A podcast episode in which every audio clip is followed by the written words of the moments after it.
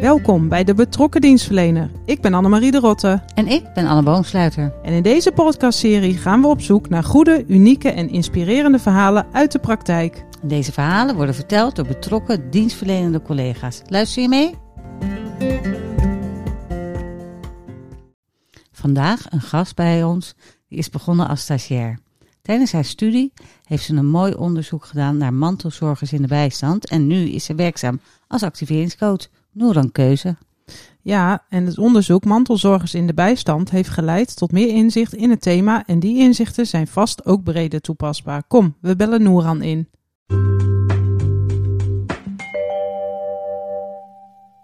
Hallo Noeran, welkom in deze podcast. Voordat we jou wat vragen over je werk uh, gaan stellen, wil ik je een dilemma voorleggen om je wat beter te leren kennen.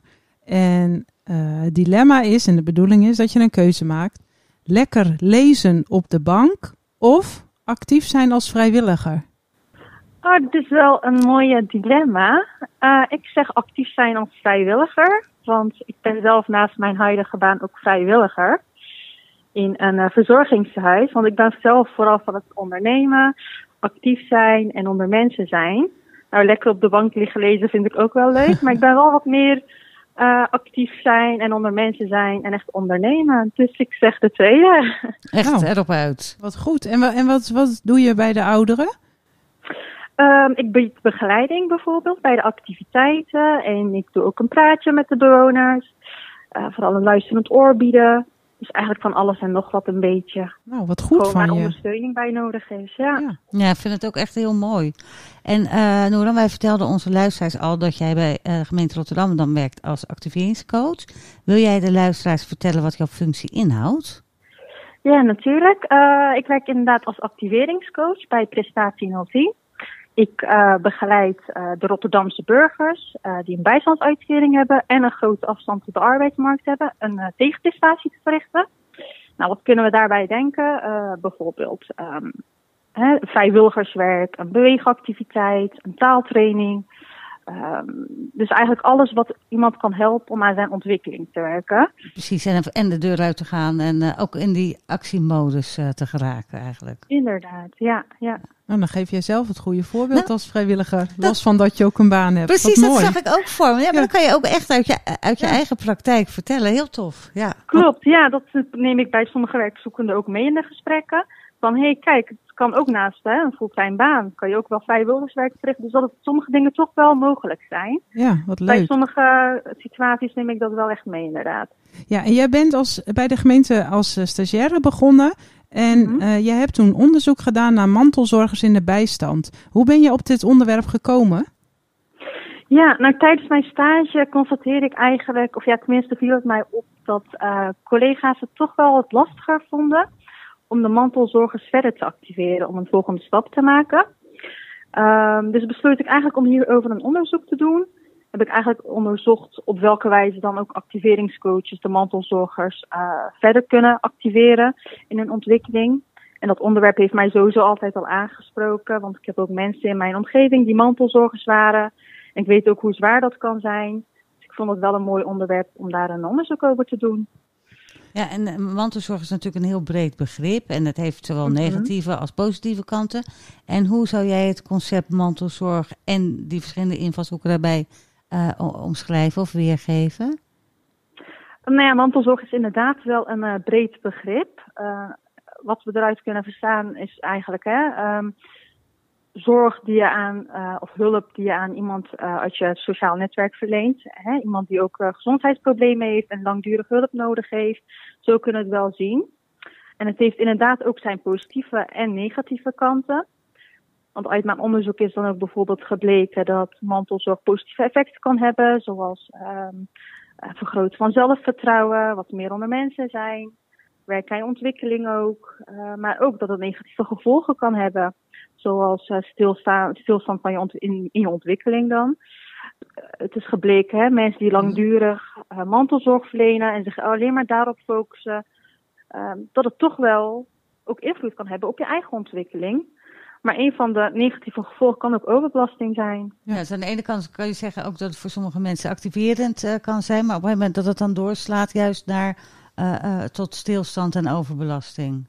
Ja, Ja. ja. klopt. Want, want als jij eh, een eh, werkzoekende hebt die je begeleidt en die zegt dan bijvoorbeeld van ja, ik kan, ik, kan eh, ik weet niet of dit gebeurt hoor, maar ik kan eigenlijk niet, niet iets anders doen, want ik heb het heel druk, want ik zorg voor mijn tante, want die is heel ziek.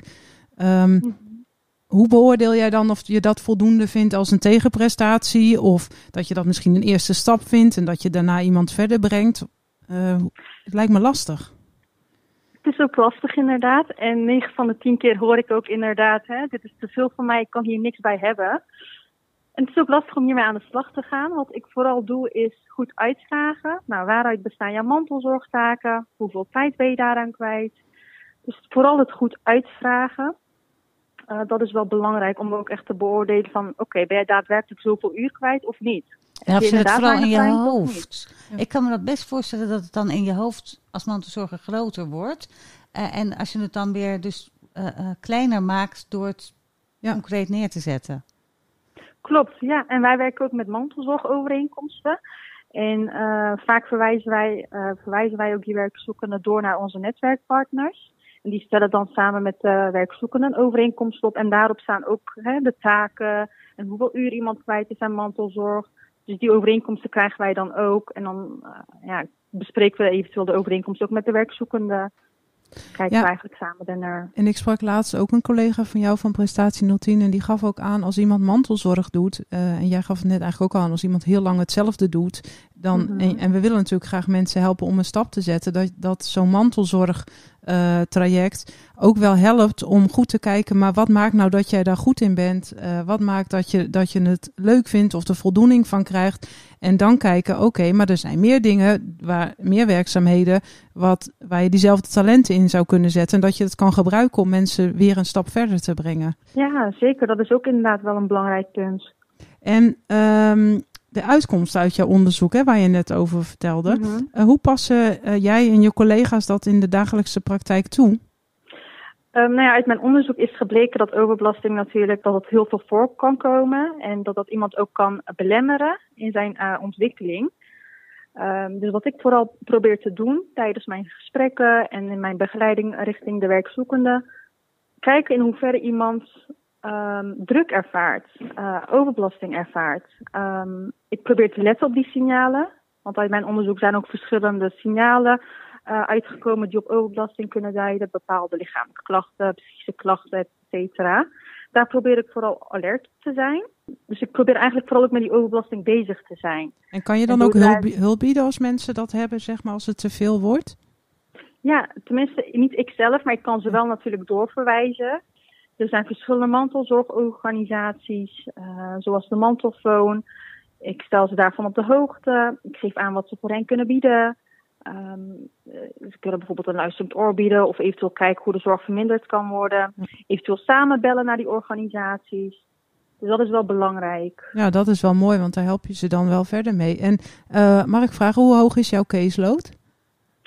Um, nou, ik heb een caseload van 88 werkzoekenden op basis van 32 uur.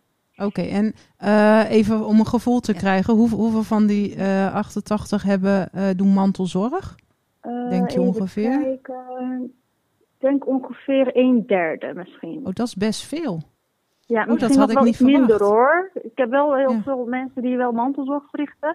Maar als ik zo een richtlijn kan geven, een derde of een vierde ja. misschien in die richting. Is op zich wel heel mooi, want zoveel mensen doen dus iets voor een naaste. Dus dat is ook wel wat de samenleving nodig heeft. En dat dus is ook ontzettend belangrijk. Precies. En um, Um, dan kan, nou, is jouw onderzoek en de ervaring die je hebt, die is natuurlijk toegespitst op mantelzorgers die een bijstandsuitkering ontvangen. Maar mm-hmm. ik, ik, kan me ook voorstellen dat veel van de zaken die jij hebt ontdekt breder toepasbaar zijn. En zitten er nou leerpunten in uh, voor collega's die zelf mantelzorger zijn? Ja, zeker wel. Want zoals ik het aangeef, overbelasting komt heel vaak voor. Dat mm-hmm. is ook uit onderzoeken gebleken er is toch wel een grote groep mantelzorgers die overbelast is geraakt. Sommige mensen zijn zich daar niet bewust van. En mijn advies is eigenlijk niet alleen aan mijn werkzoekenden, maar ook collega's of mensen in onze privésfeer. Dat ze vooral goed op hunzelf moeten letten. En eventueel aan de bel moeten trekken. Uh, gesprekken met elkaar aan moeten gaan. Durven aan te gaan. Ja, want ik weet ook dat uh, uh, eigenlijk zoals jij ook je gesprekken voert uh, met, met jouw cliënten of werkzoekenden, zo hebben de bedrijfsmaatschappelijk werkers zijn ook zeg maar onderlegd om collega's te helpen die helemaal vastlopen in de mantelzorg. Want ja, het is ook hoe combineer je dat met je werk? Um, en ik, ik, hoop en denk dat ze dat volgens dezelfde principes doen uh, zoals jij dat hebt uh, uitgezocht. Oh inderdaad. ja, dat is wel goed om te weten. En ook bijvoorbeeld van die mantelzorgorganisaties. Uh, Kijk, ik heb nu geen mantelzorg meer, maar ik heb het ook gehad. Ik wist het bestaan daar eigenlijk helemaal niet van. Dat hebben we dan. Ja, daar mhm. denk, je, daar denk je niet over na als je zo in die hectiek van werk, uh, gezin, mhm. mantelzorg zit. Dus dan is het gewoon ook fijn, ook, ook voor luisteraars, hè, dat dat nu niet speelt. Dat je al wel in ieder geval die kennis hebt uh, voor de situatie. Misschien in ieder geval dat, of voor een collega. Maar je had het ook over signalen. Wat zijn dan mhm. signalen waarvan je zegt, oh, daar zou, uh, moet je echt alert op zijn? nou ja, bepaalde lichamelijke klachten. nou, dat kan bijvoorbeeld zijn rugklachten, hoofdpijn, buikpijn zijn natuurlijk wel veel voorkomende klachten. Het hoeft niet per se op overbelasting te duiden, maar het is wel belangrijk om vooral bij die mantelzorg te kijken van, hmm, heb jij, hier, hè, heb jij deze klachten of niet? En ja, als die combinatie... kunnen duiden. Dus en fysieke klachten, zoals hè, als je heel veel piekert, als je bepaalde schuldgevoelens hebt, schaamtegevoelens hebt. Dit zijn allemaal signalen die uit mijn onderzoek naar voren zijn gekomen. Nou ja, dat is ook wel een hele goede, want je zegt piekeren. Dat zijn van die dingen, dat zijn eigenlijk van die signalen dat je denkt, hmm, nou, gaat iets niet helemaal lekker. Um, we gaan een beetje richting het, uh, het einde van, uh, van de podcast. En uh, nog een belangrijke vraag aan jou. Wat zou jij nog kwijt willen aan onze collega's? En het mag van alles zijn. Het hoeft niet over mantelzorg te zijn. Het mag ook over je andere werk zijn als activeringscoach. Um, wat ik kwijt zou willen is... Um, laten we goed voor onszelf en voor onze naasten zorgen. Want je hoort tegenwoordig heel veel, er gebeurt heel veel ook uh, de laatste tijden. En als we bijvoorbeeld ook naar mantelzorg kijken, we hebben ook heel veel mensen hè, op werk misschien die mantelzorger zijn voor hun naasten. Laten we een oogje op het zeil houden en het gesprek met elkaar aandurven te gaan. En laten zien dat niemand alleen ervoor staat en dat er altijd wel een oplossing mogelijk is. dat nou, is wat ik kwijt zou willen. Nou, vind ik echt een hele fijne oproep. Ja, dat vind ik mooi. ook. En ik denk dat we ons uh, soms misschien niet eens beseffen hoeveel collega's ook mantelzorger zijn. Omdat, ja, net als dat jij dat hebt met jouw werkzoekende, iedereen vindt het ook misschien maar normaal en het wordt van je verwacht. Maar mhm. dat is helemaal niet zo. Dus goed om op elkaar te letten. Mhm. Mooie oproep, uh, Noeran. En heel erg bedankt voor jouw informatie. En, uh, en zo hebben we toch met z'n allen wat meer inzicht gekregen in mantelzorg. Ook als tegenprestatie, maar ook in zijn algemeenheid. Dus bedankt voor dit uh, interview. En ik wil de luisteraars bedanken voor het luisteren naar deze podcast. En graag tot de volgende keer bij de podcast van de betrokken dienstverlener. Tot dan!